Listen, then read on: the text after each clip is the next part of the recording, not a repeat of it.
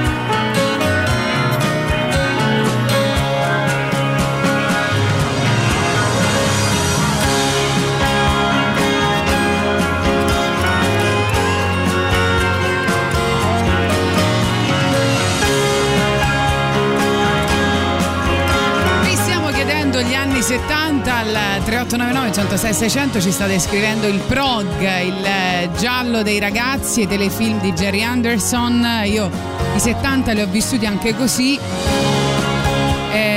insomma, tra i telefilm eh, forse citava Spazio 1999. Eh sì, due stagioni che erano proprio nel mezzo degli anni 70 che sono diventate mitiche, tipo anche il Dottor Who e tanta altra roba. Insomma, sì, è, è estremamente, se uno va a vedersi anche le locandine, è estremamente iconico rispetto agli anni, agli anni 70 che poi sono uno strano connubio tra cupezza di un certo tipo di musica, di politica e colori invece straordinari di un, uh, un periodo creativamente, creativamente, estremamente potente. Eh, stavo pensando invece anche a Happy Days, no? Per esempio, Sunday, che Monday, eh, Happy, Day. adesso la mettiamo sicuramente, poi mettiamo anche qualche brano che, che passava al jukebox nel, eh, insomma, nel telefilm. Eh, però eh, devo dire che era comunque una serie tv che ti metteva tanta gioia, no? Perché c'era questo ottimismo imperante così, però c'era anche quella saggezza un po'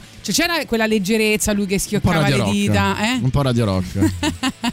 Però c'era anche quella saggezza no, dei genitori, ma anche un po' di lui, del protagonista, che ogni tanto risolveva le situazioni con, questi, con queste epifanie di saggezza. No? Beh, era, mm, se vogliamo, erano i due momenti forse d'oro del, degli Stati Uniti, no? Perché i genitori erano figli degli anni 50 ed erano proprio estremamente figli degli anni 50, avevano eh sì. anche un look anni 50 avevano un background che veniva spesso raccontato anni 50 e loro invece erano figli de, di fine anni 60 inizio 70 e quindi in qualche modo raccontavano quell'altro periodo in cui poi ci sarebbe stata un'esplosione soprattutto artistica ci sarebbe stata anche la voglia di un, un popolo di, di, non vivere l'euforia degli anni 50 che pure c'era ma di vivere quel benessere che poi sarebbe arrivato agli anni 80 è tutto però appunto precedente a quello che sarebbe diventato l'edonismo facile e quindi era se mi viene in mente qualcosa con cui definire Happy Days direi tenero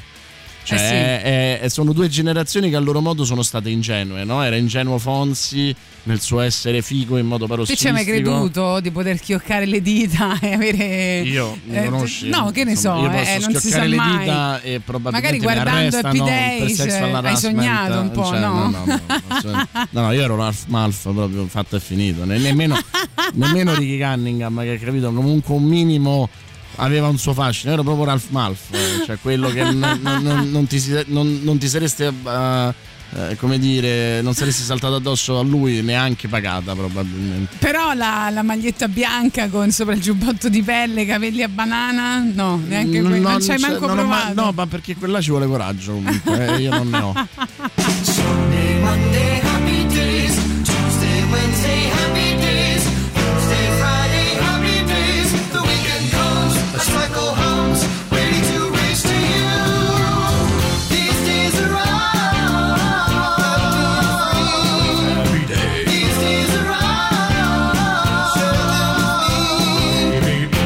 gray sky, hello blue.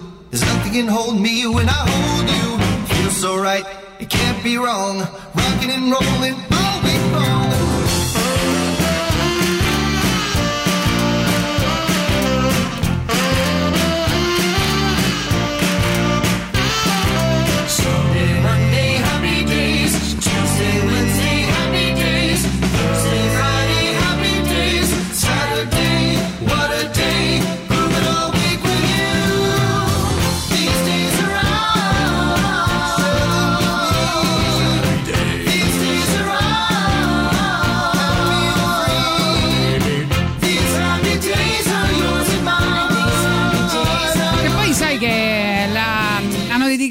una statua di bronzo a Fonsi nella città dove era mm, ambientata la serie tv e fra l'altro in Italia in realtà è andato in onda cioè negli Stati Uniti tra il 74 e l'84 in Italia tra il 77 e l'87 quindi siamo un po' a cavallo tra gli anni 70 e gli anni 80 almeno per quando sì, anche se poi se vai a vedere Happy Days non esce mai dagli anni 70 eh? cioè l'approdo agli anni 80 realmente non, non c'è a livello di ambientazione temporale No, no, eh, però va in onda, sì, diciamo, sì, non, certo. non, racconta, no, no, va in poteva, onda poteva succedere, voglio dire, per esempio Friends ha sicuramente una, un'evoluzione maggiore, no? Cioè, anche se poi rimane estremamente anni 90 come, come, ambientazione, un minimo di evoluzione c'è, lì no proprio, lì rimane una specie di riserva indiana in cui eh, continui a vedere, ma eh, che poi è una è un qualcosa che succede a quasi tutte le serie di quel periodo, quelle sono tutte le serie televisive, penso a Mork e Mindy, eh, com-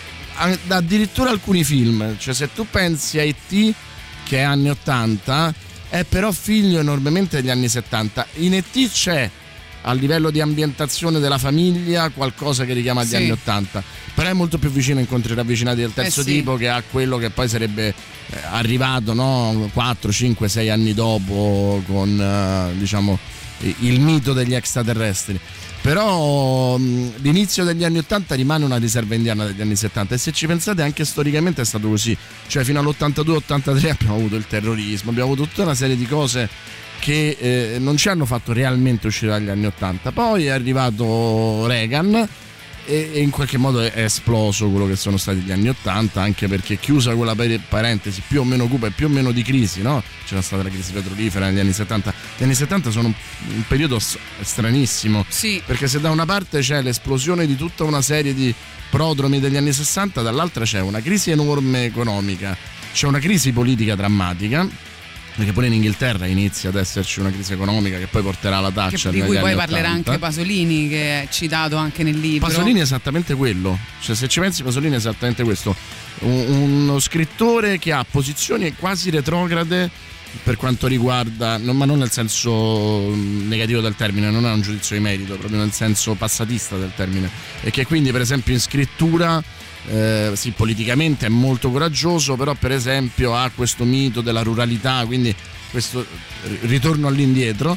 E, e però è anche uno scrittore regista come pochi ce ne stavano in quel momento, no? cioè ha una visione della modalità di espressione estremamente moderna, infatti poi prende una macchina da presa e diventa uno dei registi più importanti.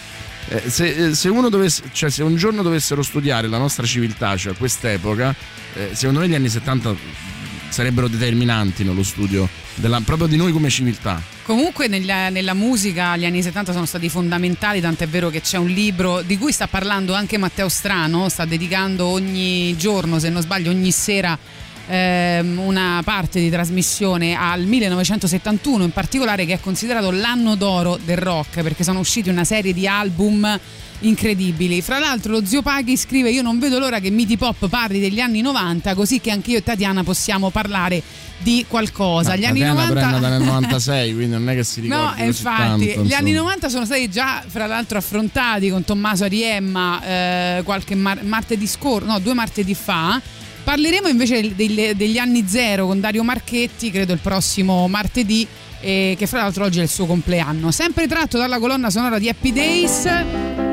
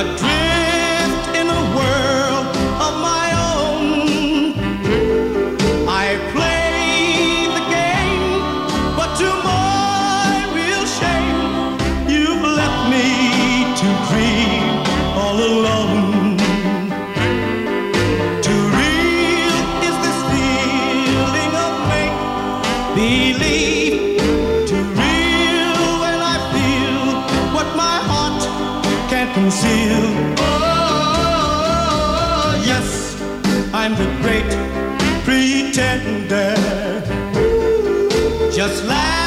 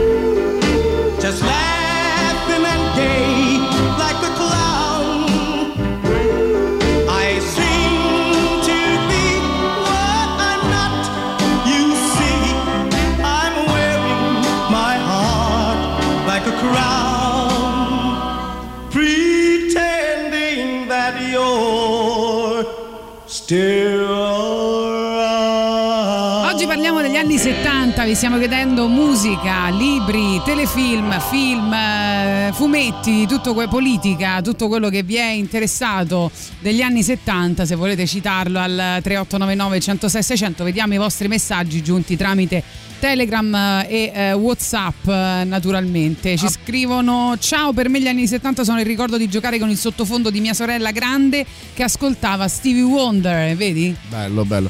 A proposito di eh, anni 70, padri, cugini, fratelli maggiori degli anni 80, eh, Luigi, che pure eh, forse possiamo anche dedicargli eh, qualcosa da, da, quel, eh, da, quel, lavoro, perché cita il concerto grosso dei New Trolls, e poi dice Starsky Hatch.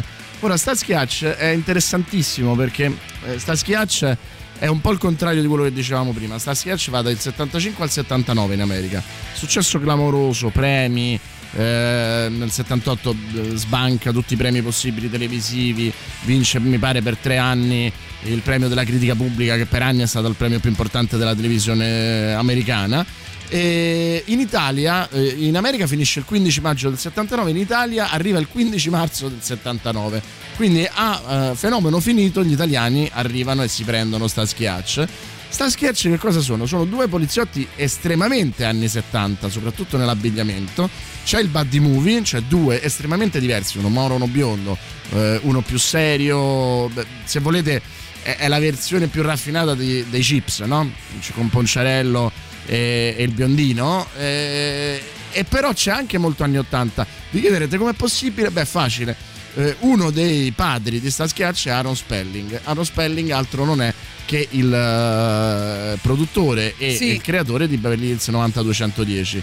Quindi addirittura un doppio salto mortale, cioè eh, l'uomo che ha fatto forse la serie televisiva iconica degli anni 90 che negli anni 80 ha lavorato tantissimo è anche il padre di Starsky Hatch. Questo per dire che insomma no, eh, il concetto secondo me di mito pop non più come icona pop come abbiamo visto per esempio negli anni 50 la settimana scorsa ma come mito popolare un po' fast food, eh? cioè quindi che ne vengono veramente eh, prodotti in grande quantità, nasce, se vogliamo, proprio negli anni 70 e nasce con chi, come Aaron Spelling, diventa eh, lo showrunner di tutta una serie di prodotti televisivi che alimenteranno una certa estetica e alimenteranno anche una certa etica, no? Cioè loro per dire, mm, penso ad Arma Letale, sono due poliziotti che non sempre seguono le regole, cosa che era impossibile da pensare solo pochi anni prima, se non nel cinema d'autore. Quindi eh, molto, gli anni 70 sono il laboratorio vero e proprio.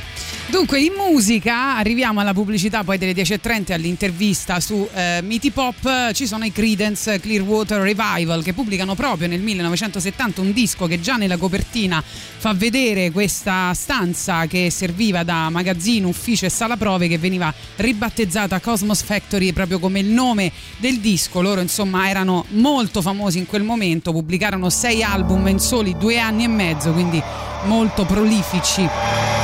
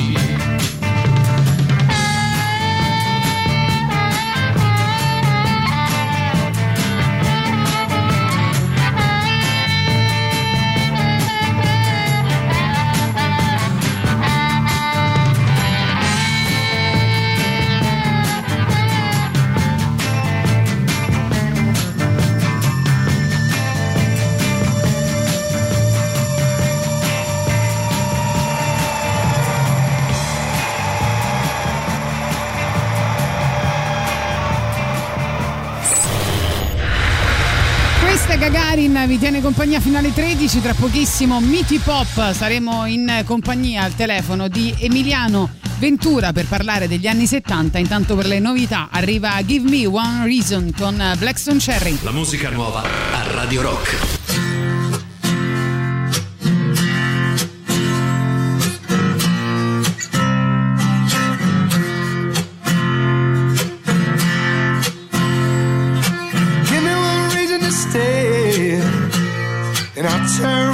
Back around. Give me one reason to stay, and I'll turn right back around. Said I don't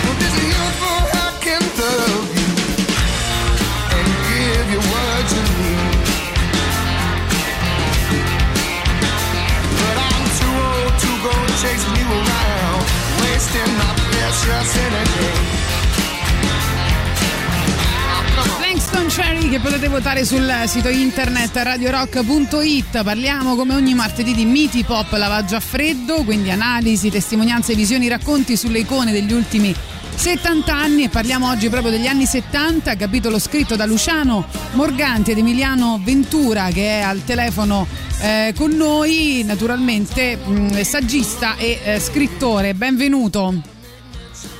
Sì, salve, buongiorno, grazie mille, grazie a voi per la disponibilità.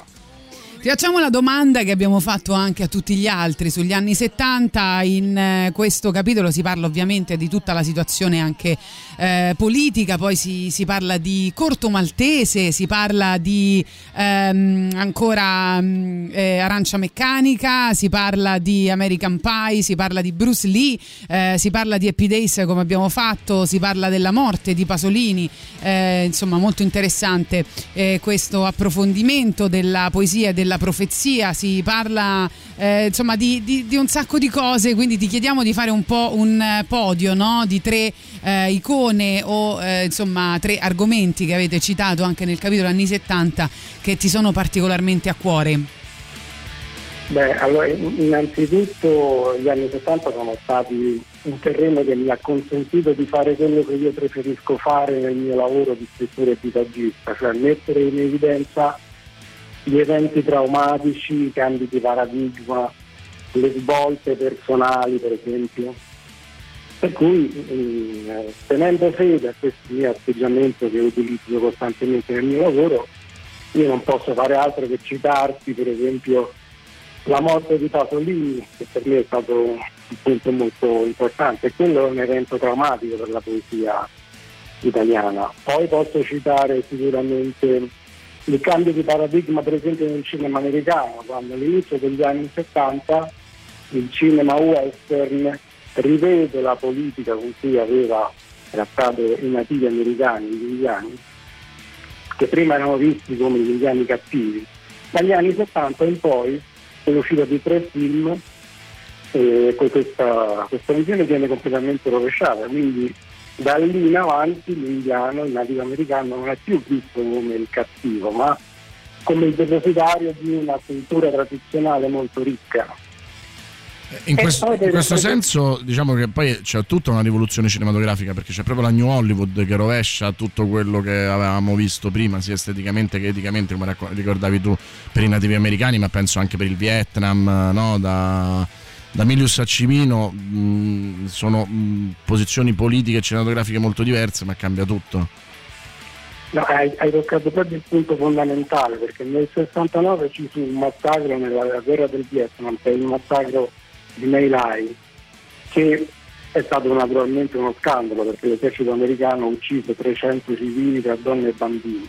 Quell'evento lì ha fatto in modo che si attivasse un senso di colpa per i massacri che cento anni prima erano stati fatti ai danni dei nativi americani.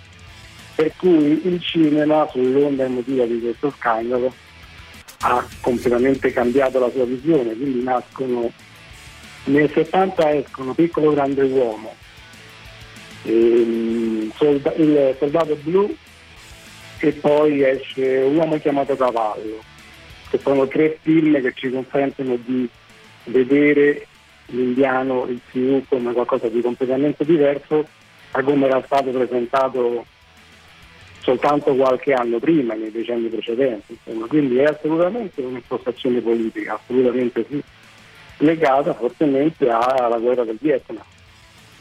Tra l'altro eh, gli anni 70 è, è un periodo di eh, epifanie straordinarie, penso alla musica, ma anche di lutti mh, atroci, cioè cominciano, cioè, i miti pop cominciano a, a, esplodere come delle supernove, no? si mostrano, si, si, fanno vedere e poi però svaniscono anche, inizia quella sorta di cupio dissolvi che poi l'arte si porterà dietro fino adesso. Guarda, non credo di aver capito per, perfettamente la domanda perché ti sento un po' male. Dicevo che ehm, gli anni 70 sono un decennio di grandi epifanie, di grandi momenti pazzeschi, raccontava prima Tatiana del 74 in cui escono eh, dischi pazzeschi, ma anche di grandi lutti, di grandi morti, di, di, di quegli artisti che bruciano troppo in fretta, no? Ah sì, sì, sì, sicuramente, sì, certo Assolutamente sì, ma è un decennio talmente ricco di, di eventi fortemente drammatici come in Italia, per esempio con la, con la strategia della tensione che arriva all'apice, oppure ecco come la morte di Pasolini che per me è stato un punto che ho, to- che ho toccato in diversi punti e che nel libro viene svolto in maniera sufficientemente chiarificatrice. Poi certo mi rendo conto che abbiamo dovuto fare una scelta, quindi come dici tu sono tantissimi gli esempi che si potrebbero fare di queste morti violente e premature che poi dopo hanno dato il là anche delle componenti artistiche. Però per esempio anche quello che è successo in un certo modo con la canzone American Pie che io cito nel testo, che è del 72 di Don McLean. Adesso sì eh, non so se... Sì, poi l'ascolteremo sicuramente, anche perché poi viene ecco, fatta una, una diciamo, rivisitazione di Madonna che tagliava anche parti del testo, quindi che non, non restituiva no? il senso della canzone, eh, che fu però anche un grande successo, anche fortunata e purtroppo qualcuno conosce poi l'originale grazie, a, grazie alla versione di Madonna è diventata più famosa la versione eh sì. breve di Madonna che non quella lunga di Don McLean. No, io trovo nel capitolo, per esempio, dedicato alla morte di Pasolini, eh, che eh, raccontate insomma di eh, Dario Bellezza, no? Eh, poeta e amico di Pasolini, che dirà che eh, la morte e l'assassino di, ehm, del poeta eh, eh, sono mm, secondo lui pasoliniane per non essere state cercate, immaginate, inconsapevolmente orchestrate dall'eros disperato ed estremo di Pasolini, cioè come se Pasolini fosse il regista di quello che gli è accaduto. Ecco, sì, sì, sulla morte di Pasolini è stato detto un po' di tutto e Bellezza che lo conosceva molto bene fece questo libro che è bellissimo, che si chiama Morte di Pasolini, a pochi anni dalla morte, credo nel 78, dove sposa questa, questa ipotesi qua, questa teoria qua. Poi nel tempo lui rivedrà anche questa posizione, perché in sostanza Bellezza sosteneva nel 78 che era stato quasi una sorta di di suicidio guidato da, da Pasolini nel, nell'ambito del suo Eros dominato da questi ragazzi di vita in cui lui si era inevitabilmente perso. In verità le cose non sono andate così e ne è reso conto anche Bellezza più avanti che ha rivisto questa posizione. Però resta il fatto che quel libro lì, scritto a tre anni di distanza dalla morte, da un amico come Dario Bellezza, da un poeta come Dario Bellezza, è rimasta una pietra miliare. Quindi è, è, doverosissimo quello che dici ed era doveroso da parte mia raccontarlo nel, nel saggio, sebbene poi dopo le inchieste giudiziarie e giornalistiche hanno portato eh, ad altre prove, ad altre evidenze che smentiscono quello che dice Bellezza. Senti, invece mi sa che ti abbiamo interrotto perché stavi facendo il podio, forse mancava una, una posizione, se non sbaglio? Sposarsi, ma sicuramente per me è la nascita siamo... di, Corto, di Corto Maltese. Eh, Corto Maltese, Vero. sì. Guarda, leggendo appunto la, la, parte che parla di Corto Maltese mi è venuta voglia di, di, di, di rileggerlo, però non, non, saprei dove trovarlo. Guarda, lo stanno ripubblicando eh, tutto. Lo previ... so, visto che costa 100 euro. no. no, non è vero? Visto male? No, no, no, no, sono le versioni economiche, costano costano molto poco, le trovi molto facilmente. Però ne, ne parlate con una poesia insomma, vera, eh, che mi ha, mi, ha, mi ha, colpito particolarmente. Proprio il segreto di Cortona. Non è, non è, un fumetto, è letteratura disegnata, parlare di fumetto è riduttivo, poi dobbiamo dare delle etichette, delle indicazioni naturalmente editoriali. Però Corto Maltese è letteratura disegnata, se tu leggi tutta la saga dal numero 1 fino al numero 29, ti rendi conto che è un percorso iniziatico dell'autore, Diego Prato, perché alla fine Corto Maltese prende addirittura, beve dal Santo Graal, quindi diventa sì. volta immortale e finisce nel, nell'isola di Mu, quindi lì dove in un certo modo aveva immaginato che ci fosse anche Atlantide, quindi tocca tutti i vari percorsi iniziati, iniziatici ed esoterici della tradizione occidentale. Sì, fra l'altro voi raccontate anche che Umberto Eco proprio affermava che quando doveva rilassarsi leggeva qualcosa, si intratteneva con Engels e quando doveva capire qualcosa di profondo ed essenziale invece la lettura si spostava sulle storie di Corto Maltese. È verissimo, perché loro erano molto amici, Pratt e Umberto Eco erano molto amici e Naturalmente Umberto Eco tirava acqua al suo mulino perché è stato il primo a sdoganare i fumetti in Italia negli anni 60, quindi aveva gioco facile in una partita del genere, che però io sottoscrivo perché personalmente quando ho dovuto capire determinati passaggi di un certo tipo, devo dire che rivedere, rileggere alcune cose di Corto Maltese eh, trovi un fumetto che inizia con dei versi di Rimbaud un altro fumetto così è, è impensabile da trovare. Sì, dentro c'è pure no, eh, Ipazia, c'è Shakespeare, eh, tutto un sacco di... Senti, ma tu fai un, un paragone, se non, se non, ho capito male, insomma, nel, nel, parlando di Corto Maltese con eh, diciamo i fumetti di oggi, anche se appunto Corto Maltese non si può definire un fumetto, cioè che quando eh, finisce, no, il, quando mh, sostanzialmente muore il creatore, muore anche il fumetto, cosa che non succede oggi. Sì, sì, allora eh, con la morte di Ugo Pratt eh, le, le, avventure di Corto Maltese sarebbero rimaste naturalmente finite a quel numero 29 lì, 29 avventure. Poi dopo, fortunatamente qui ecco, sono stato smentito, c'è Marco Steiner che è stato un collaboratore, un amico stretto di Ugo Pratt, poi negli ultimi anni ha ripreso in mano Corto Maltese facendo due romanzi su Corto Maltese Giovane poi adesso addirittura c'è un'operazione con Pelletero in Spagna che rifatto, hanno rifatto tre numeri delle avventure di Corto Maltese sono stati già pubblicati in Italia, però naturalmente come dire, eh, lo spessore di Ugo Pratt è una cosa diversa, sebbene i romanzi di Marco Steiner che da stretto collaboratore amico riesce a mantenere intatto quella, quell'allure poetico e quella, quella capacità di trascendere il genere che apparteneva a Pratt. Quindi in questo caso possiamo dire che c'è una, una continuità anche se non, non appartiene a Autotrack. Va bene, noi ti ringraziamo tantissimo per questo intervento e mh, mm, continueremo a parlare ovviamente nel, durante la trasmissione degli anni 70. Grazie per essere stato con noi. Grazie a voi, grazie a presto. A prestissimo, buona giornata, grazie. Grazie. Radio Rock, super classico.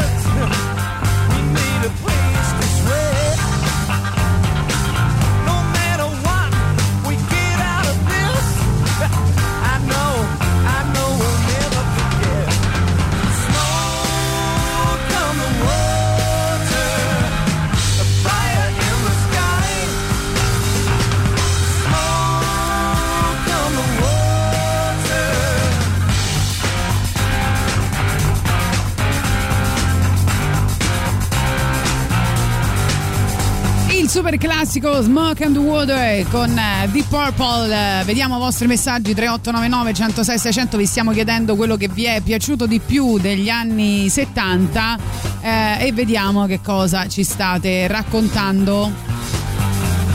Allora, c'è intanto il subuteo, ma non sono sicuro che rientri nei 70, credo proprio di sì, poi controlleremo, però eh, c'è anche un borghese piccolo piccolo, fine anni 70 là è il rovesciamento, no? Monicelli che fino a quel momento aveva fatto commedia che eh, regala un dramma eh, della vendetta, del, del, racconto di una classe eh, sociale che in quel momento era stata estremamente discussa e un Alberto Sordi incredibile. Eh, poi lunedì sera con strano dedicati al 1971 sono fantastici. Sì, fra l'altro devo dirvi Marco. che io ho avuto la fortuna eh, di intervistare proprio David Hepworth, che è colui che ha scritto questo libro di cui parla anche Matteo Strano, che è eh, 1971, l'anno d'oro del rock. Venne proprio qui negli studi di Radio Rock e parlammo insomma per tutta la trasmissione eh, di questo libro che è meraviglioso. Se non lo avete ancora letto o non lo avete ancora comprato, eh, comprato sì, fatelo perché ne vale la pena. Andrea dice buongiorno, con gli anni 70 inizia l'invasione degli anime giapponesi con Goldrake, un abbraccio a tutti, bravo Andrea che ce l'eravamo dimenticati. L'Italia della cultura è sempre viva, Ugo Pratt e Umberto Eco, amici nella vita come Fedez e J-Ax, questa battuta anche piuttosto cattiva. Buongiorno Gagarin, parlando degli anni 70 potrei richiedervi Life on Mars, grazie, beh mi sembra giusto. E poi Alessandra, come avevo già fatto io, cita Mork e Mindy no? con eh, Robin Williams eh, straordinario extraterrestre. Dunque, arriviamo alla pubblicità con un brano che è nella versione ufficiale molto lungo perché dura 8 minuti, mentre nella versione poi di Madonna, quella che diciamo tagliata, che però taglia anche il significato proprio del brano, dura 4 minuti. Noi ascolteremo l'originale perché siamo Radio Rock e ce lo possiamo permettere perché ci fa piacere citare Don McLean che fu eh, praticamente un eh, paper boy, sai quelli che consegnano i giornali e che scrisse questa canzone perché rimase molto sconvolto dalle notizie notizie della morte di John Kennedy, ma soprattutto da quella di Buddy Holly e tutta la vicenda della morte di Buddy Holly insieme ad altri in cui eh, disse il giorno in cui morì la musica, così ne parlò. Fra l'altro lui poi partecipò al campus universitario, faceva il cantante in una scuola serale, faceva il cantante folk e eh, veniva aiutato dal suo mentore che era Pete Seeger. And I knew if I had my chance that I could make those people dance and maybe they'd be happy for a while. But February made me shiver with every paper I deliver. Bad news on the doorstep. I couldn't take one more step.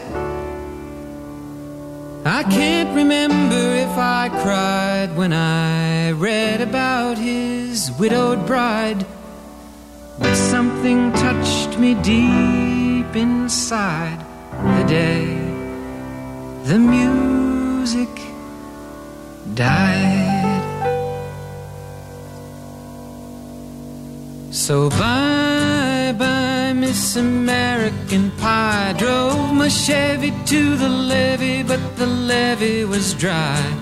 And them good old boys were drinking whiskey and rye, singing, This'll be the day that I die. This'll be the day that I die. Did you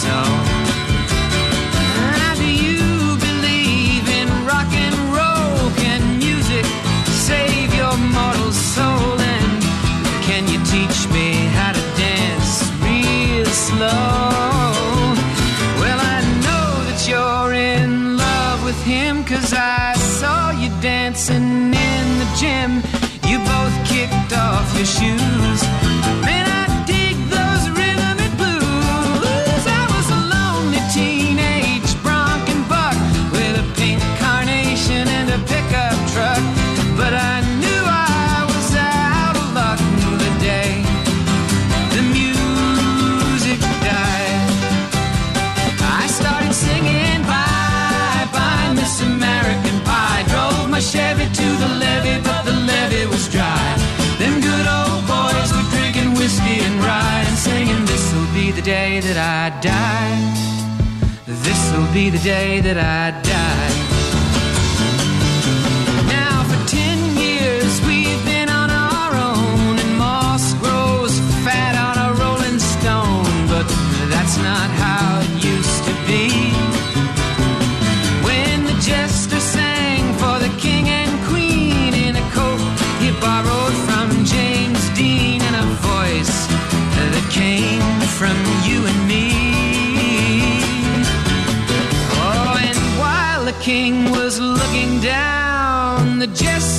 stole his thorny crown.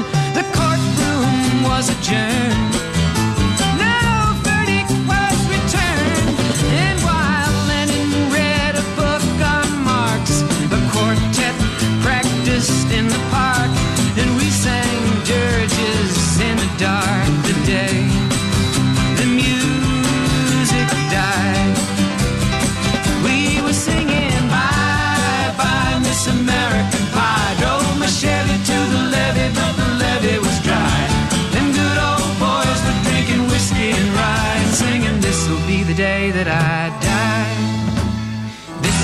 day that I'd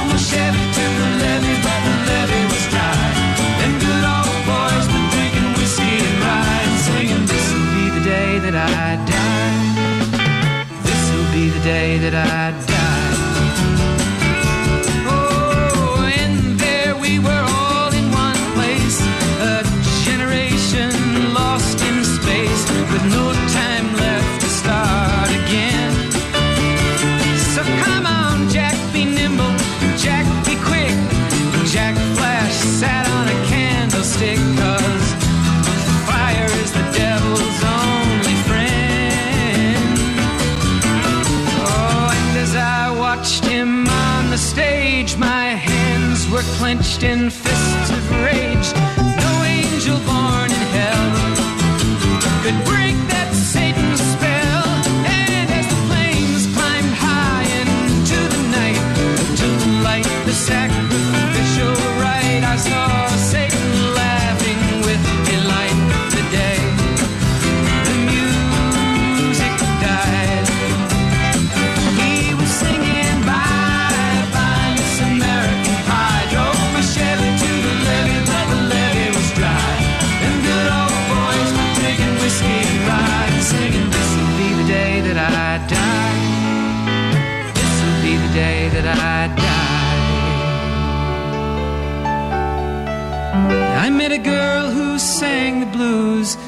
And I asked her for some happy news, but she just smiled and turned away. I went down to the sacred store where I'd heard the music years before, but the man there said the music wouldn't play. And in the streets, the children screamed. The lovers cried and the poets dreamed, but not a word was spoken. The church bells all were broken, and the three men I admire most the Father, Son, and the Holy Ghost. They caught the last train for the coast the day the music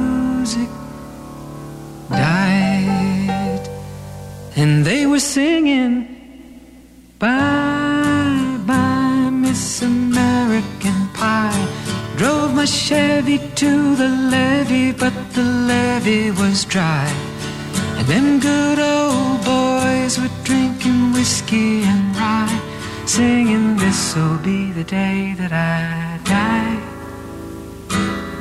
This'll be the day that I die. Radio Rock. Brand new music. New music. Novità in alta rotazione arriva anche Mark Tremonti con If Not For You, brano che anticipa per primo l'uscita il prossimo 24 settembre del nuovo album da solista del chitarrista degli Alter Bridge, membro in passato anche dei Creed. La musica nuova a Radio Rock.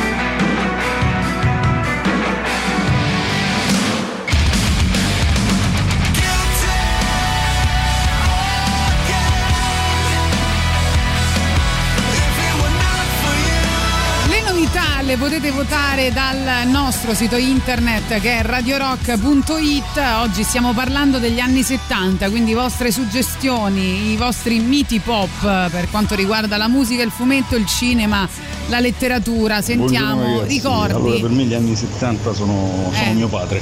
Mio padre che appunto da giovane negli anni 70 mentre i suoi amici ascoltavano i cantautori e la musica italiana se ne andava da solo al negozio di dischi a, a cercarsi il sano rock quindi io a casa sono cresciuto con Queen, Zeppelin, Jethro Tull eh, insomma tutta questa, questa corrente degli anni 70 Bella che oggi mi ha portato ad essere il metallaro che sono oggi no? Bravo.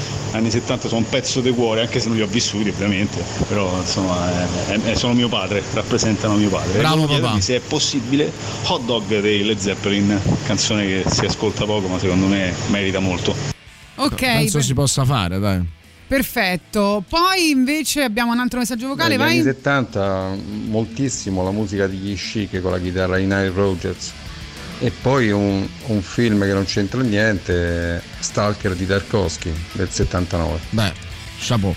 Ok, E poi ci chiedono, eh, ci dicono Jesus Christ Superstar che è esattamente 1973, quindi perché no, magari ascolteremo qualcosa anche da quella colonna sonora. Eh, ancora ehm, insomma lunghissimi messaggi Sì. arrivano al C'è- 389 100 600 però c'è un appello da Sì, parte del c'è un nostro ascolta- ragazzo PC si chiama, che c'è un ragazzo che insomma negli anni 70 era molto giovane che ci chiede aiuto, quindi ve lo, ve lo giriamo sperando di poterlo aiutare, a- aiutare, si dice molto disperato e sfiduciato perché se non trova lavoro entro fine luglio dovrà tornare al paese da sua madre e lasciare la casa dove è nato e cresciuto, eh, qui a Roma manda curriculum a raffica, li consegna a mano da più di un anno, ma eh, avendo 55 anni ed essendo invalido civile al 100% non riceve risposta, lui però è un invalido civile socialmente utile e l'unica limitazione è che non può fare lavori eh, pesanti per patologia. eh, si dichiara tra l'altro un fedele ascoltatore dai tempi di Paolo Mazzullo, ma ti avremmo aiutato lo stesso. Insomma, se eh, avete per eh, PC la possibilità di un lavoro, a questo punto immagino di ufficio, eh, che, che possa insomma far sì che lui possa rimanere a Roma, eh, mandateci qui, del- lui ha 55 anni, appunto invalido civile, che vuol dire, scusate il cinismo, anche eh, delle ehm, possibili eh, detrazioni per il datore di lavoro eh, a- con la 104 eh, quindi insomma diamogli una mano se è possibile diamogli una mano lui lo dice proprio. Eh, chiedo eh, umilmente un aiuto alla grande famiglia di Radio Rock. Spesso ci avete stupito proviamo. Dunque, Clara invece diceva mi piacerebbe ricordare gli anni 70 con appunto Stevie Wonder, con quella canzone dedicata a sua figlia, eh, che c'è anche il sottofondo del pianto eh, e eh, te la dedichiamo volentieri, canzone che lui scrive eh, nel 1976, cioè non so se scrive nel 1976 ma esce nel disco che si chiama Songs in the Key of Life, eh, on Life del 1976, quindi questa è per te carissima visto che volevi ricordare Stevie Wonder.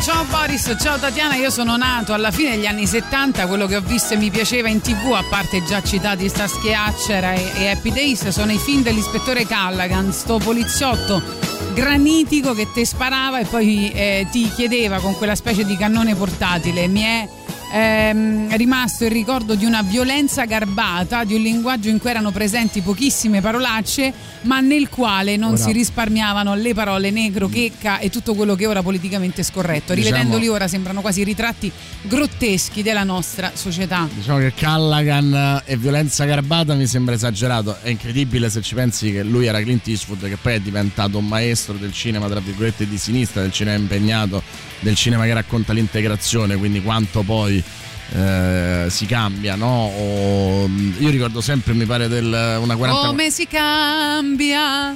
un 44 Magnum eh, per l'ispettore Callaghan in cui lui ammazza, fai conto, 42-43 persone nel giro di mezz'ora, 40 minuti, poi eh, si vede dalla montagna di gente che ha ammazzato che uno sta, sta risalendo e, e vuole ucciderlo e lui senza neanche girarsi mette la pistola alle sue spalle, spara e lo ammazza. Quindi diciamo, non so se era quello il garbo, il fatto che li ammazzava senza neanche guardarli, però sì, era gli anni 70 sono l'ultimo baluardo del non politicamente corretto, cioè l'ultimo momento in cui eh, si dicono e si fanno le cose che non si- adesso non si possono più fare. Non è detto che fosse poi così sbagliato, poi l'ispettore Callaghan è anche molto fru- figlio di, eh, invece dell'arroganza no, verso la fine degli anni 80. Eh, tant'è vero che lo stesso Eastwood se ne stacca no, poi per diventare regista perché si rende conto che non, non sente tanto quella. cioè la fine degli anni 70 sono anche l'inizio dell'ossessione per, le- per un certo tipo di armi, no? la fine dei serial killer e l'inizio del killer della porta accanto, quelli che escono magari e, e- e ammazzano i loro compagni di liceo o i propri vicini di casa, insomma inizia ad esserci una violenza che non è più coreografata spettacolare, non che sia migliore, cioè non è che Manson sia migliore eh, di, di Bowling for Columbine, però cambia proprio la percezione anche eh, della violenza. Sì, poi parleremo magari di Arancia Meccanica, a cui anche il libro ha dedicato un bel capitolo. Eh, come da vostra proposta, eh, Led Zeppelin con Hot Dog.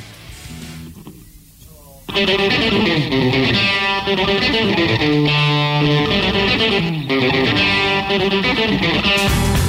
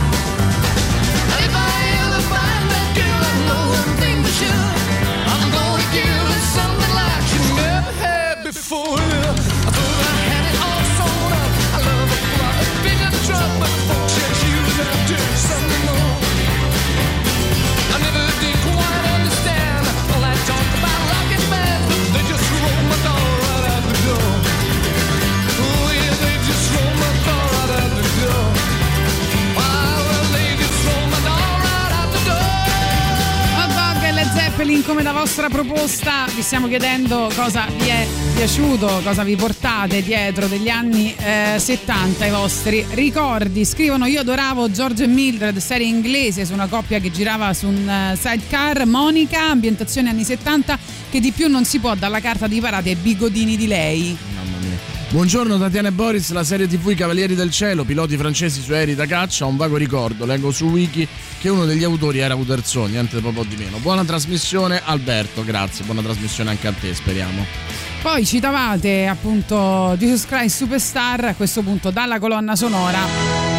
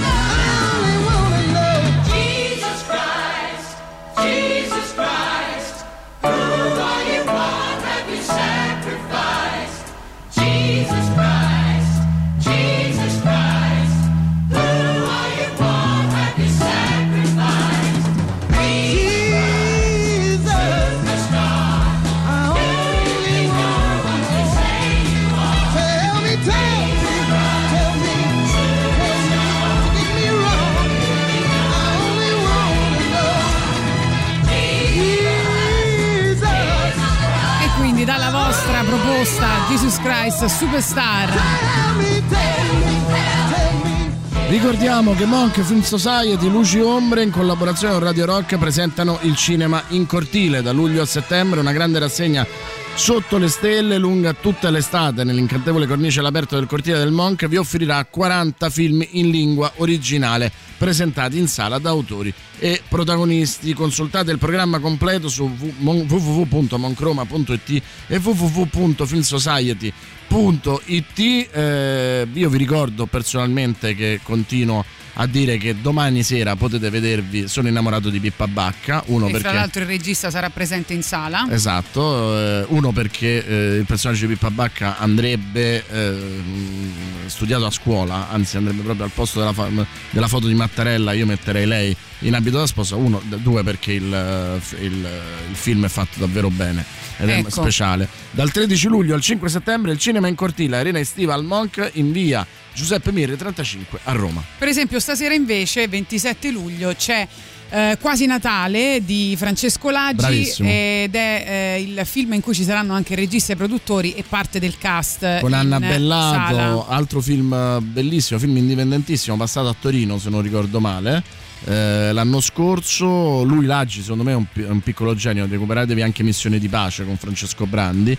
Eh, davvero notevole anche quello di film. È una due giorni niente male. Fate sia 27 e 28 Invece andiamo al 1970 spaccato con eh, Black Sabbath.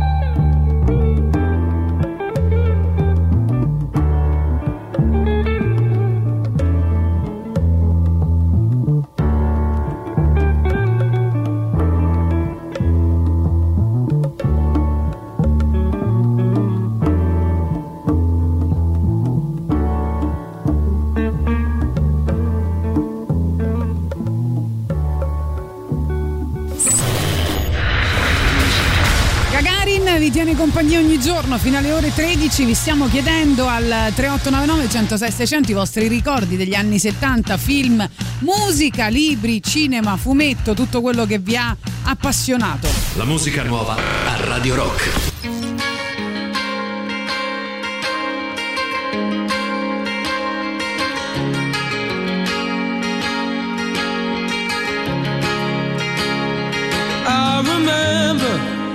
Sickness was forever. I remember snuff videos. Cold Septembers, the distances we covered, the fist fights on the beach, the busies round us up. Do it all again next week. An embryonic love the first time that it's scarred. Embarrass yourself for someone, crying like a child. And the boy you kicked Tom's head in still bugs me now. That's the thing, it lingers and claws you when you're down.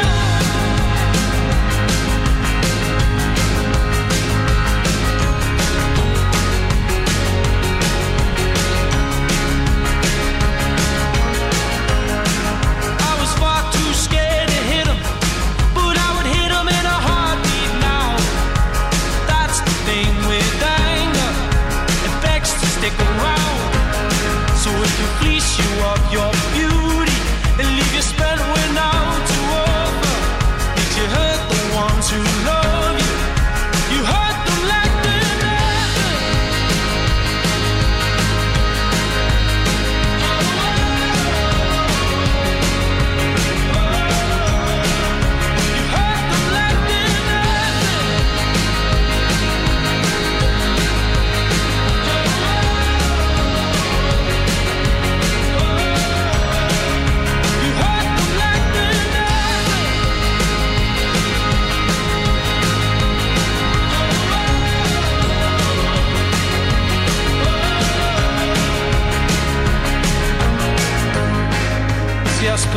teens in rage, spiraling in silence, and I arm myself with a grin, cause I was always the fucking joker. Buried in the humor, amongst the white noise. And boys, boys, locker room talking lines, lines, drenched in cheap drink and snipe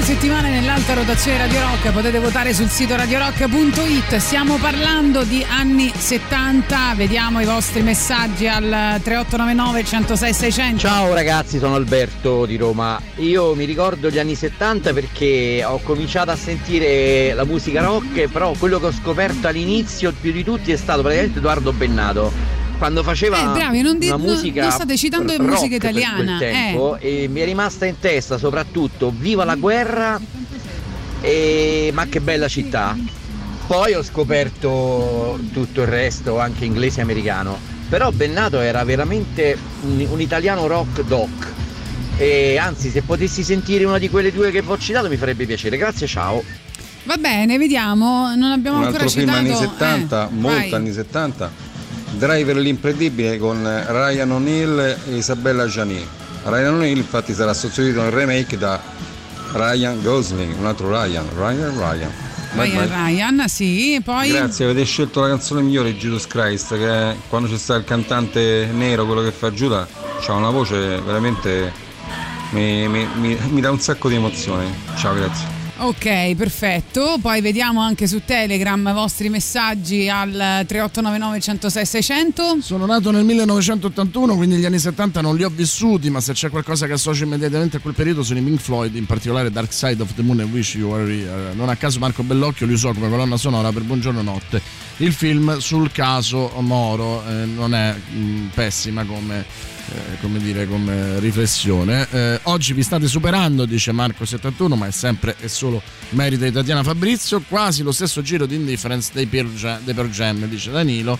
E infine, buongiorno Cagari, non ho vissuto gli anni 70, ma c'è un film del 73 che mi ha comunque segnato ed è La montagna sacra. Vabbè, se- no, quan- da critico cinematografico quando mi dite così un po' mi arricreo, ve lo dico. Getro Tal che avevate citato e siamo nel 1971, quello appunto considerato anno d'oro della musica rock.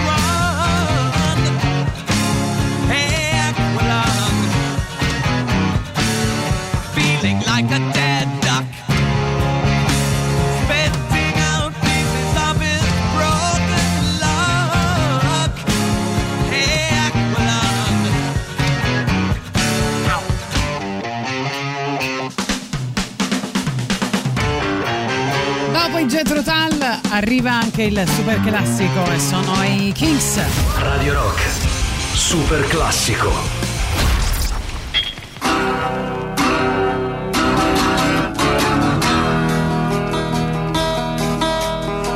in the club down in Old Soho Where you drink champagne and it tastes just like cherry cola C-O-L-A cola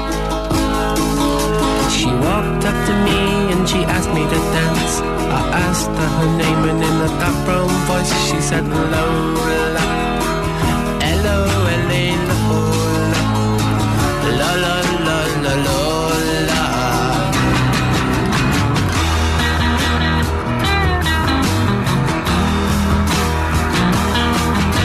Well, I'm not the world's most physical guy, but squeeze me tight, you nearly broke my spine.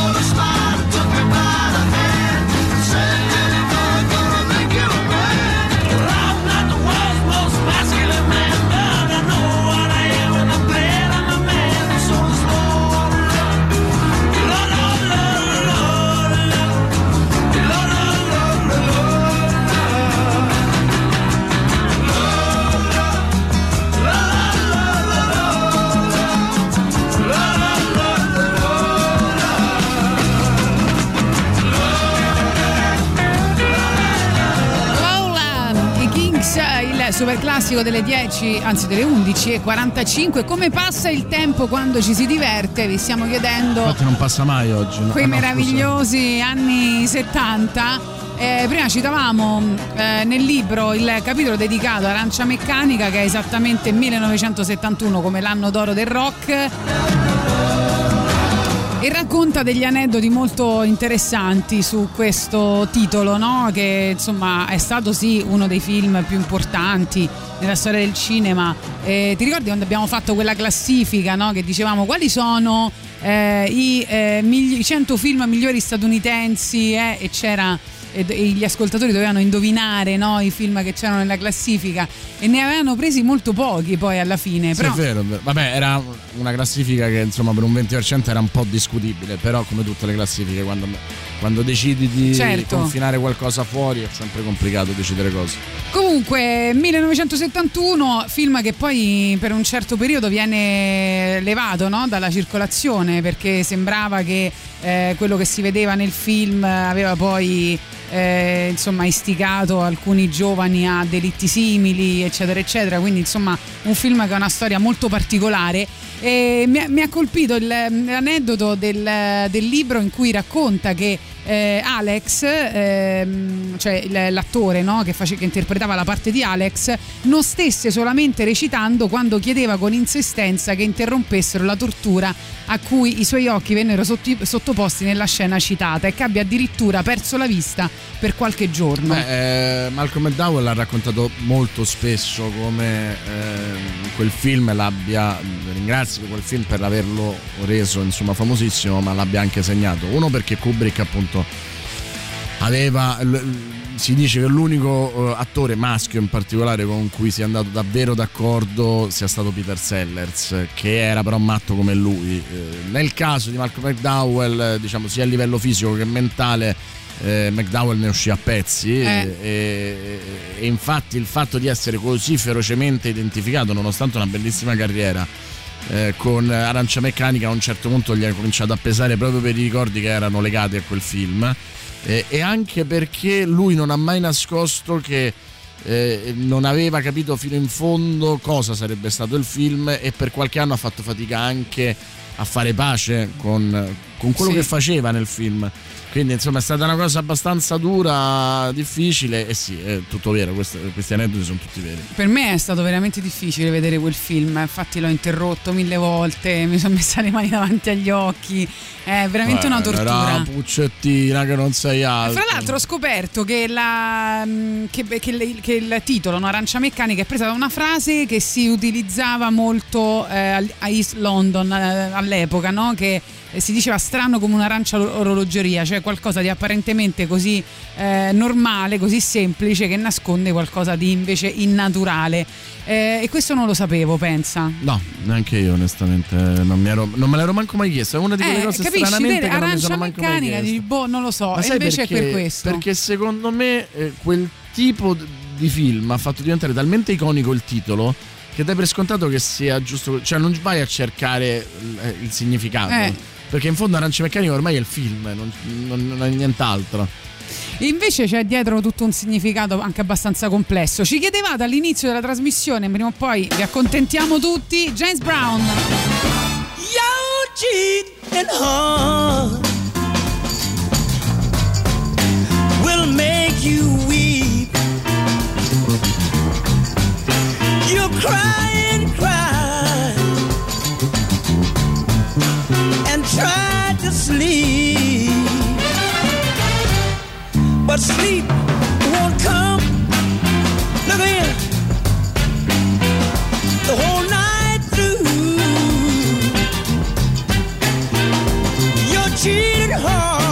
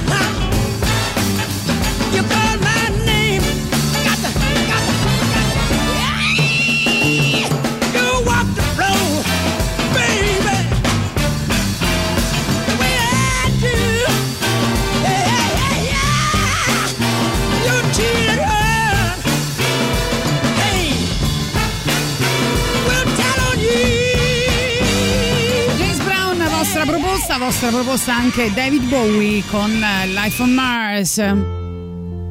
It's a god awful small affair to the girl with the mousy hair. But her mommy is yelling no, and her daddy has told her to go. But her friend is nowhere to be seen. Now she walks through her sunken dream to the seats with the clearest view and she's hooked to the silver screen. But the film is a sad thing for, for she's lived it ten times or more. She could spit in the eyes of fools if they ask her to focus on sailors fighting in the dance hall.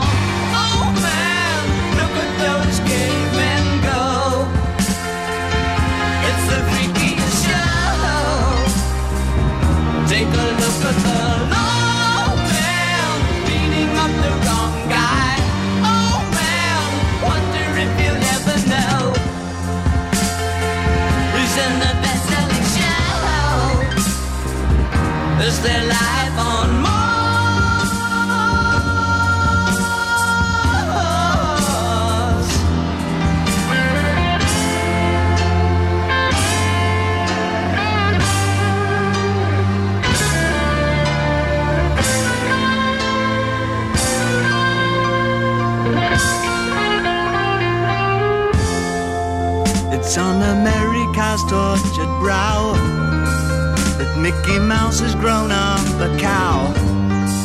And now the workers have struck for fame. Cause Lennon's on sale again. See the mice in their million hordes.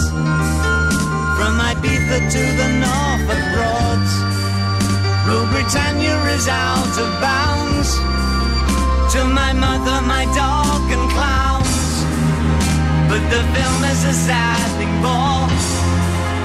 Cause I wrote it ten times or more. It's about to be writ again. As I ask you to focus on sailors fighting in the dance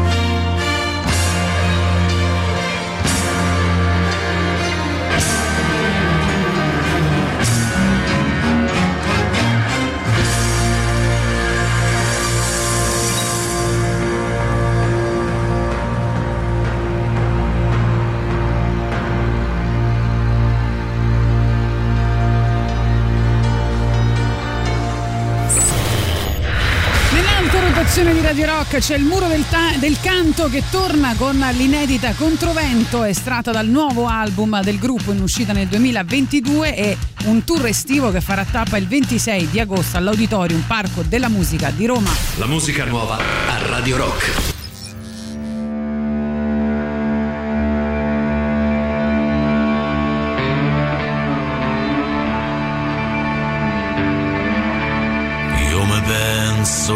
Stelle l'hanno messe alla rinfusa, la buttate Dio nel cielo, ce l'ha messa in busta chiusa, quando cascano d'estate, con sta specie di preghiera, chiedo la rivoluzione per distruggere sta galera. Qua non vedo più nessuno che cammina contro vento. Gli sta bene la condanna, gli hanno spento il sentimento. parla più di niente, dentro ai dischi e sui giornali, gli ha spezzato in due le penne, gli ha comprato le vocali. Storia fa vergogna, se fa nera come pesce, tutti vanno alla carogna, fate il segno della croce. E s'addormono sereni, quattro giri di una chiave per far viaggi immaginari come dentro un'astronave. E so come le scimmiette segregate in quarantena, sordi ciechi, muti e vinti nella gabbia del sistema.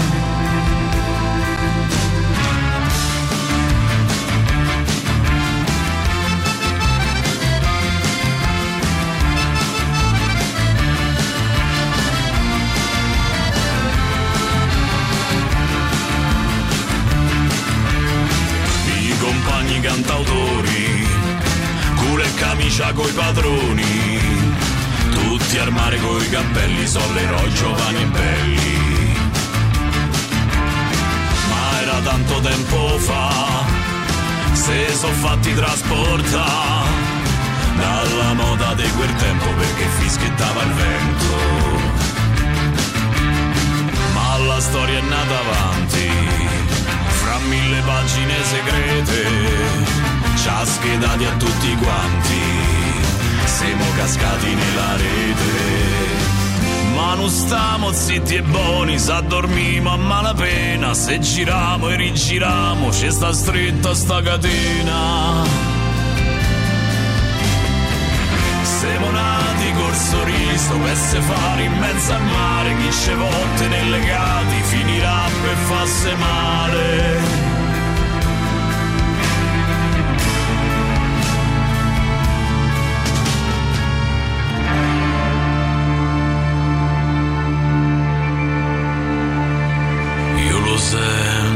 che la gente non la tenere per sempre. E sta rabbia che se inghiotte si farà più prepotente.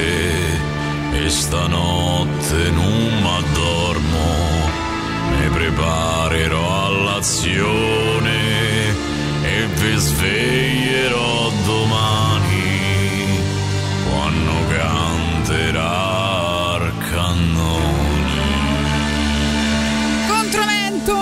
del canto, alta rotazione di Radio Rock. Votate se vi piace 3899 106 600. Oggi stiamo parlando in questa ultima ora, continueremo degli anni 70, i vostri ricordi, la musica, eh, la letteratura, i fumetti, le icone pop, il cinema. Parlavamo prima della pubblicità di Arancia Meccanica. Vediamo i vostri messaggi. Non vorrei essere ripetitiva, ma l'eredità degli anni 70 riguardante Arancia Meccanica è talmente forte in me che io ancora non l'ho mai visto. Hai fatto cioè, bene. nel senso, nonostante abbia studiato Kubrick, lo stesso film, io ancora non lo vedo. Se non ti vuoi rovinare E, la vita, Diciamo ci sono stati altri film serena. violenti che, Eh. che ho visto, penso anche a Funny Games, al remake di Funny Games. Eppure è talmente forte la, eh, il mito di Arancia Meccanica per la violenza che io ancora non ho trovato il coraggio di vederlo.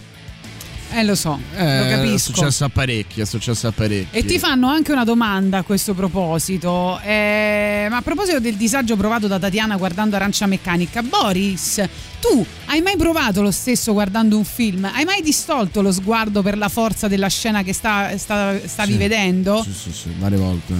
Sì, l'avevi detto anche al padrino, mi pare. Sì, sì, sì, sì. No, no, Anche Boris volte, eh, dipende, distoglie lo sguardo. dipende da... Si copre gli occhi. da- anche da quando li vedi, insomma, se non sei, tra virgolette, pronto, magari poi... Poi ce ne sono alcuni che magari in cui lo distolgo solo io o lo distogliete solo voi perché vi ricorda qualcosa di molto complicato. Eh, È un film, è come un'esperienza di vita, eh, non sei mai pronto. Noi siamo fatti al 90% dei film che abbiamo visto, no? Com'è quella frase, ti ricordi che dicono? No, non direi di no, speriamo di no. Perché no? Dai. Vediamo anche su Telegram che ci state scrivendo, sempre sul ehm, tema di oggi, anni 70. Lo zio Paghi continua con la sua ossessione, dice una lista molto discutibile, non c'era Scott Pilgrim vs. The World. Ammazza, se la ricorda pure. Giusto, l'altro ieri ho visto il gatto a nove code di argento con la inquietante colonna sonora di Morricone. E eh, io dagli anni 70 ricordo la serie tv inglese UFO con il comandante Straker. Beh, sì, eh, tanta roba anche quella. quella la fantascienza degli anni 70, soprattutto seriale, è, è una delle rivoluzioni di quel decennio. Allora, tornando alla musica, c'era Lou Reed che eh, pubblicava un disco importantissimo che è Transformer, era il 1972 con la produzione di David Bowie e con degli arrangiamenti incredibili.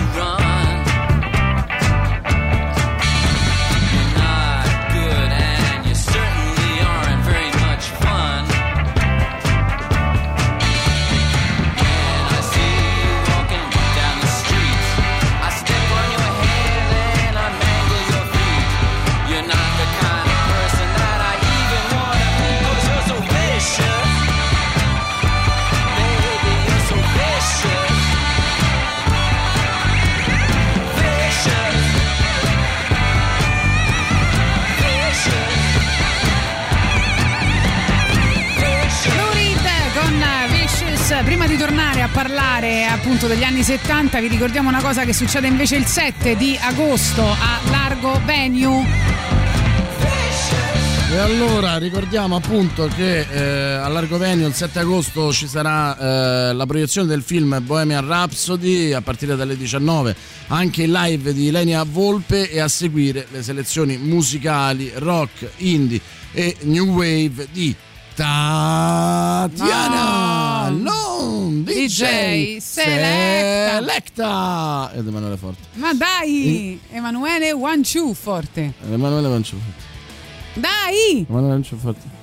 Ingresso 6 euro sabato 7 agosto Radio Rock Summer Edition a Largo Venue via Biordo Migliolotti 2 potete cercare l'evento su Facebook non c'è una cosa importante eh, da dire che dal 6 agosto per prendere parte agli eventi dal vivo al chiuso e all'aperto sarà necessario esibire il Green Pass. La certificazione verde rilasciata a chi ha ricevuto almeno una dose di vaccino ed è in possesso di un tampone negativo effettuato massimo 48 ore prima dell'evento o trascorsi non più di 6 mesi dall'avvenuta guarigione del Covid-19 Quindi non mancate perché è da tanto tempo che non facciamo insomma, eventi e quindi insomma dopo la festa della radio il primo luglio finalmente il 7 agosto un altro appuntamento per stare tutti insieme a noi di Radio Rock arriva. Ilenia Volpe questa si chiama la mia professoressa d'italiano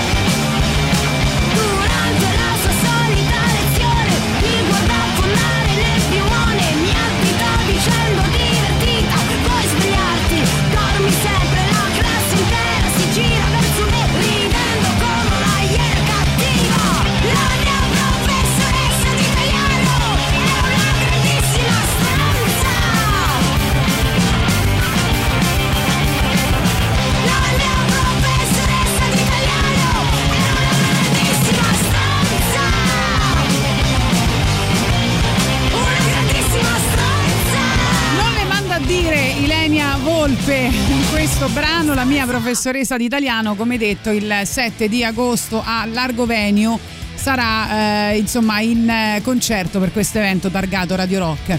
Disco che ci avete richiesto e che non possiamo non passare se si parla degli anni 70, pubblicato negli Stati Uniti d'America nel 1973. Sto parlando di The Dark Side of the Moon, disco dei eh, Pink Floyd eh, e quindi ci ascoltiamo questo, poi torniamo con i vostri messaggi sugli anni 70.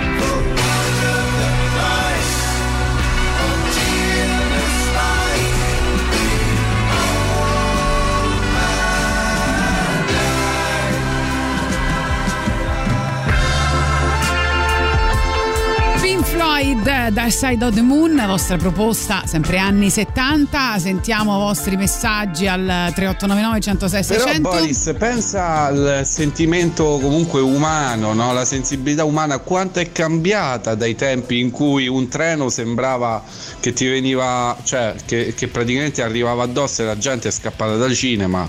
Tu figurati che cioè quanto comunque mh, il cinema ha inciso sul cambiamento, quanto sia potente diciamo il cinema da riuscire a cambiare ehm, la sensibilità delle masse dell'umanità, no?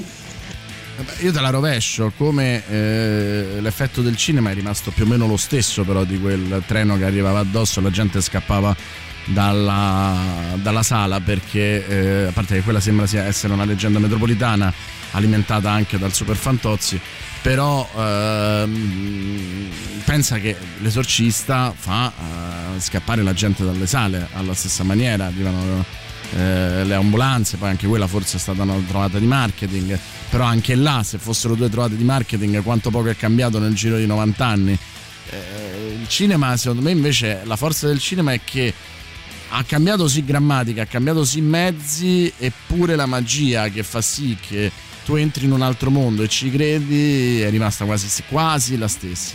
Remo, arancia meccanica, violenza, ma mm, violenza educativa, no? Eh, nel senso se può fare, se, se vede, anzi io per la maggior parte del, del film ho riso, Sì, riso. e poi ho pianto alla fine, quasi alla fine, poi ho riso di nuovo, alla fine rido di nuovo. Però è più triste che non eh, inguardabile per la violenza, poi dai, queste siamo queste peggio splatterate, dai su ragazzi. Guarda che non ha tutti i torti, nel La senso... nonna di Beethoven, venite a casa che ho gli angeli coi- con le trombe e i diavoli con i tromboni. A me fa paura, va bene. Tu, tu mi fai paura, sì, devo dire, eh, però eh, è vero che la violenza eh, dei, dei drughi è paradossale, no? Pensiamo al fallo di ceramica con cui lui eh, appunto uccide una donna in cui è entrato, nella, nella cui casa è entrato. Ed è assolutamente paradossale, coreografata, eccessiva e quindi in qualche modo si fa fatica no, ad, ess- a- ad aver paura. E come invece la violenza di Stato della seconda parte di Arancia Meccanica sia una violenza in parte coreografata, vedi la, la cura Lud- Lu- Ludovico Va, e dall'altra però è, estremamente più crudele nel suo essere più mh, realistica, perlomeno nel- nell'approccio. Quindi un po' è vero, cioè ridi, eh, alla fine Arancia Meccanica è una cosa che se la vedi al liceo sì, ti fa anche un po' ridere, nel senso che è assurda eh, all'inizio, quindi è vero, sì, è forse più triste che violento. Dunque, tornando invece alle cose più spirituali, eh, nel 1972 viene pubblicato il capolavoro di Al Green che si chiama Let's Stay Together, in particolare eh, un po' prima, nel 1969, il produttore Willie Mitchell ingaggia un eh, cantante 23enne, appunto di nome Al Green, eh, che eh, insomma in quell'anno si esibiva in un gruppo RB che si chiamava Soulmates con poco successo, iniziano a lavorare insieme e nel 1972 mh, trionfano ovviamente con questo eh, disco che si posiziona in vetta alla classifica americana dei singoli per circa nove settimane, quindi un'opera sinceramente spirituale.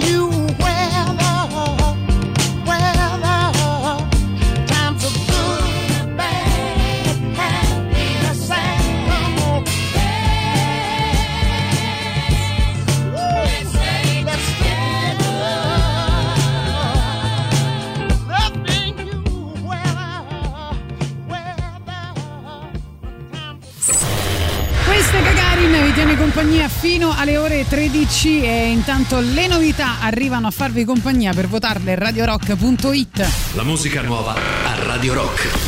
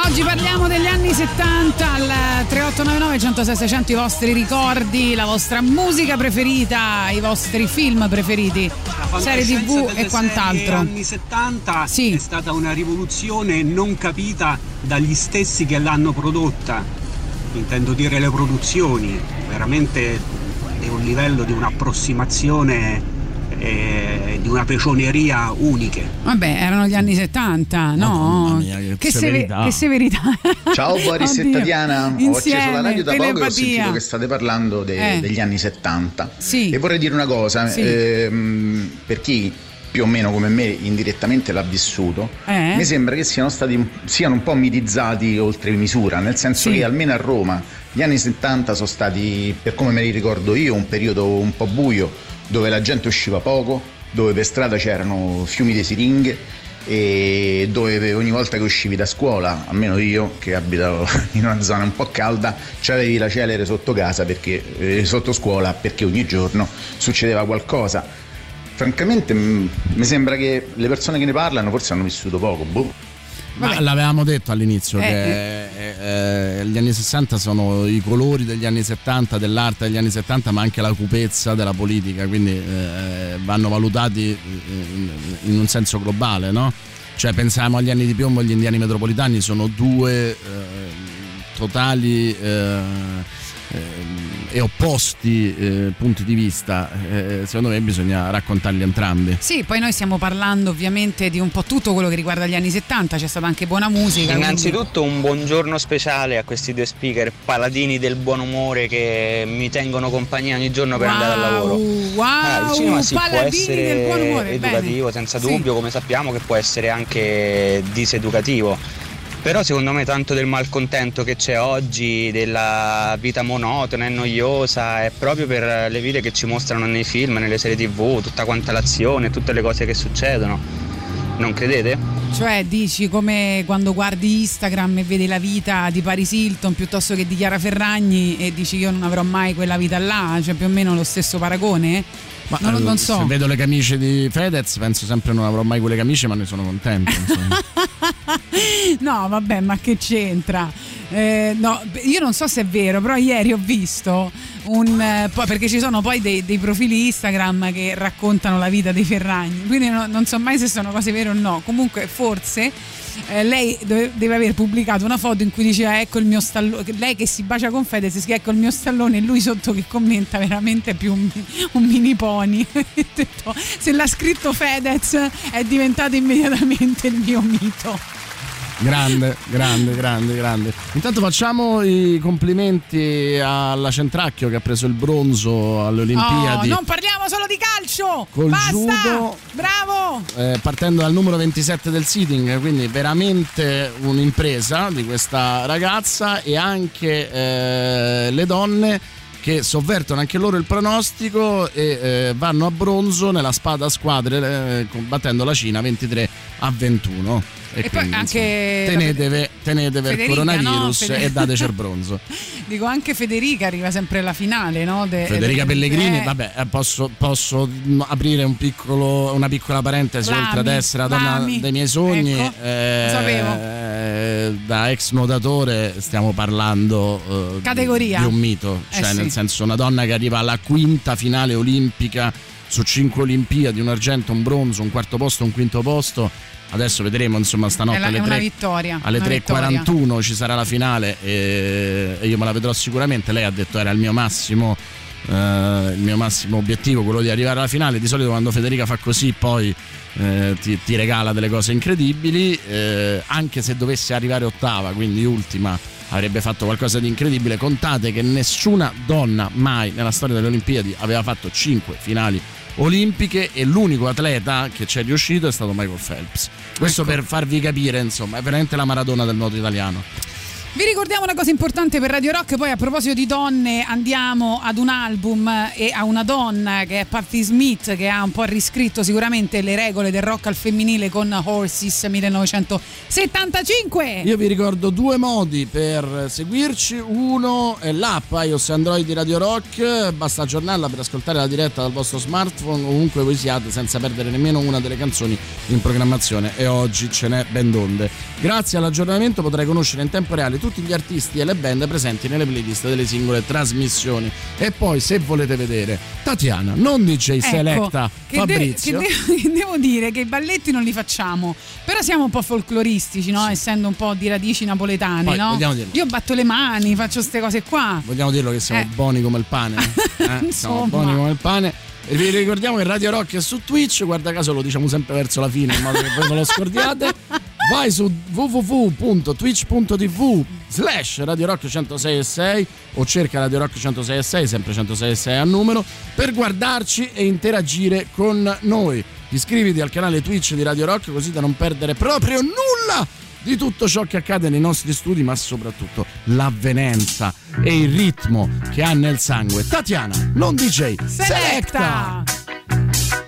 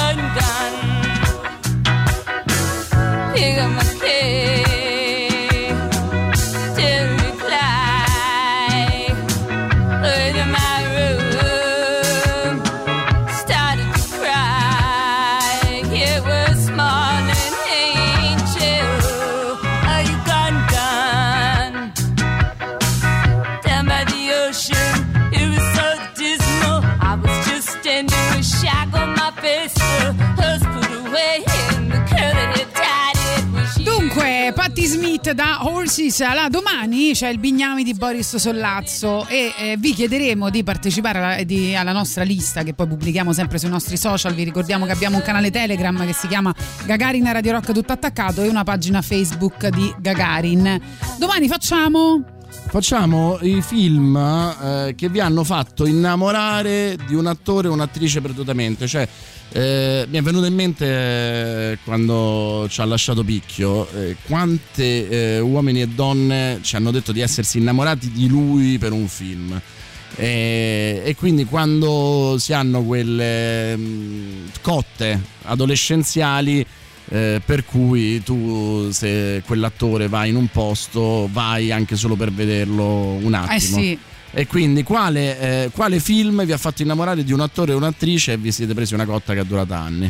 Sai che io faccio difficoltà a innamorarmi attraverso uno schermo, cioè mi è capitato poi di vedere attori dal vivo che, che- che- che dal vivo mi davano delle emozioni molto più forti, faccio proprio difficoltà attraverso lo schermo a dire, eh, insomma, mi- a, a provare delle forti emozioni a meno che non non ci sono scene di nudo, cose del genere. Guarda, non mi è mai successo di innamorarmi attraverso uno schermo, poi ho visto te su Twitch. eh, Ah, ma E dai, come fate a vederlo se mentre siamo qua Perché tu ce l'ho sei sempre qua? acceso. Ce l'hai sempre acceso, perfetto. Ieri abbiamo fatto la puntata sulle canzoni più lunghe della storia della musica, quelle che vi piacevano di più. Adesso, visto che siamo agli anni 70, andiamo al disco dei Ramones del 1976, dove c'era questo brano che dura eh, un minuto e 30 no eh, invece le, canzoni più corte quindi eh, questo- questa bellissima copertina la foto in bianco e nero dei Ramones eh, vabbè comunque la dichiarazione definitiva del punk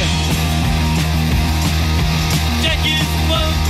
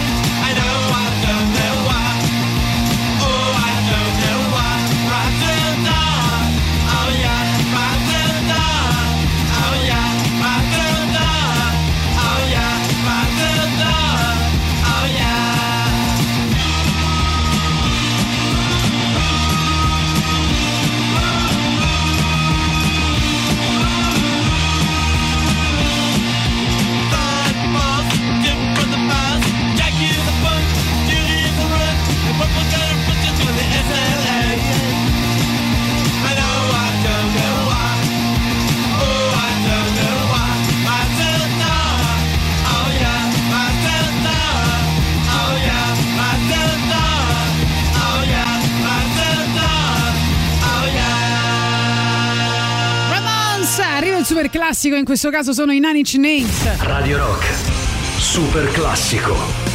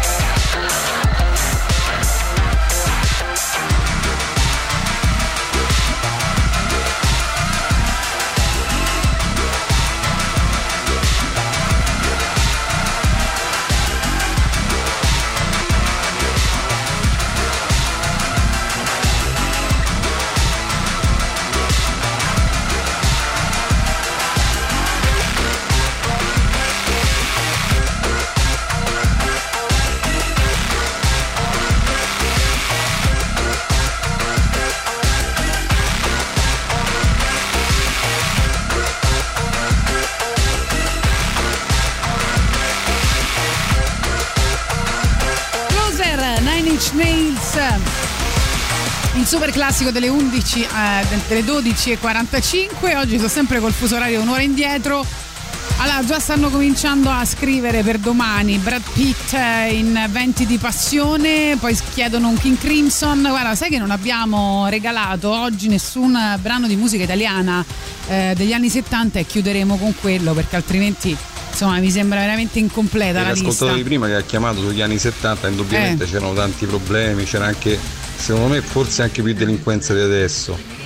E Ma soprattutto questo c'era so, eh, tanta di droga, l'eroina in particolare. Un film come Invece Amore adesso- Tossico è un film che ha più sapore, secondo me, anni 70 che anni 80 quasi, anche se è uscito nell'83. Bello quel film, mamma mia. Sentiamo ancora. A tal riguardo mi viene in mente la canzone di Elio e le storie tese, la disco music, quella degli anni 70. Va bene, vediamo ultimi messaggi anche su Telegram, che comunque figa, che, che ci state inviando. Poi ci salutiamo con Rino Gaetano per, eh, poi, per arrivare all'appuntamento con Giuliano Leone e Silvia Teti che vi terranno invece compagnia fino alle eh, ore eh, 15, 15 sì perché è tornato Luigi Vespasiani. Marco, Eh, direi che sono... Ah sì scusami. Vai, vai. Vai, vai, no dimmi. Marco71 ci manda un ritaglio al messaggero che dice Roma elezioni amministrative Enrico Michetti schiera Sergio Rapi- Iapino e Enrico Montesano. Benissimo. Gianluca dice ma direi che quelli sono i più i primi anni 80 c'è pure una canzone che li racconta. Va bene state sempre lì a pettinare le bambole vi ricordo anche che se volete acquistare i gadget di Radio Rock che hanno un po' un sapore anni 70 potete andare sullo store online del sito radiorock.it oppure a Roma presso i negozi di giocattoli Città del Sole di via Oderisi da Gubbio 130 in zona Marconi e via Roma Libera 13 piazza San Cosimato a Trastevere ma anche a Fiumicino presso la libreria Mondadori al parco commerciale Da Vinci in via Geminiano Montanari. Lì troverai le nostre magliette, shopper, tazze e borracce tutto all'insegna dell'ecosostenibilità. Vai e acquista l'energia green di Radio Rock Ciao ragazzi, ci troviamo domani per A i domani. bignami di Boris Sollazzo.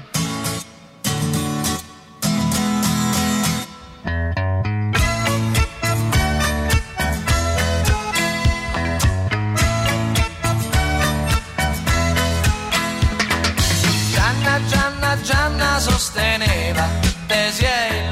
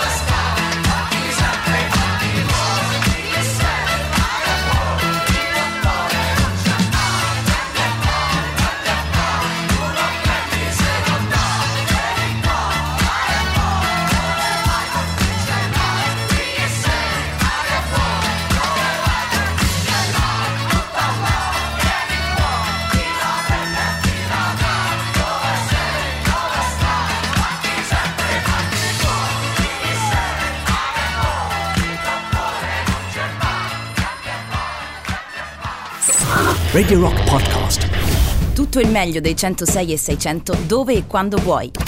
Radio Rock c'è e si sente. Anche in podcast.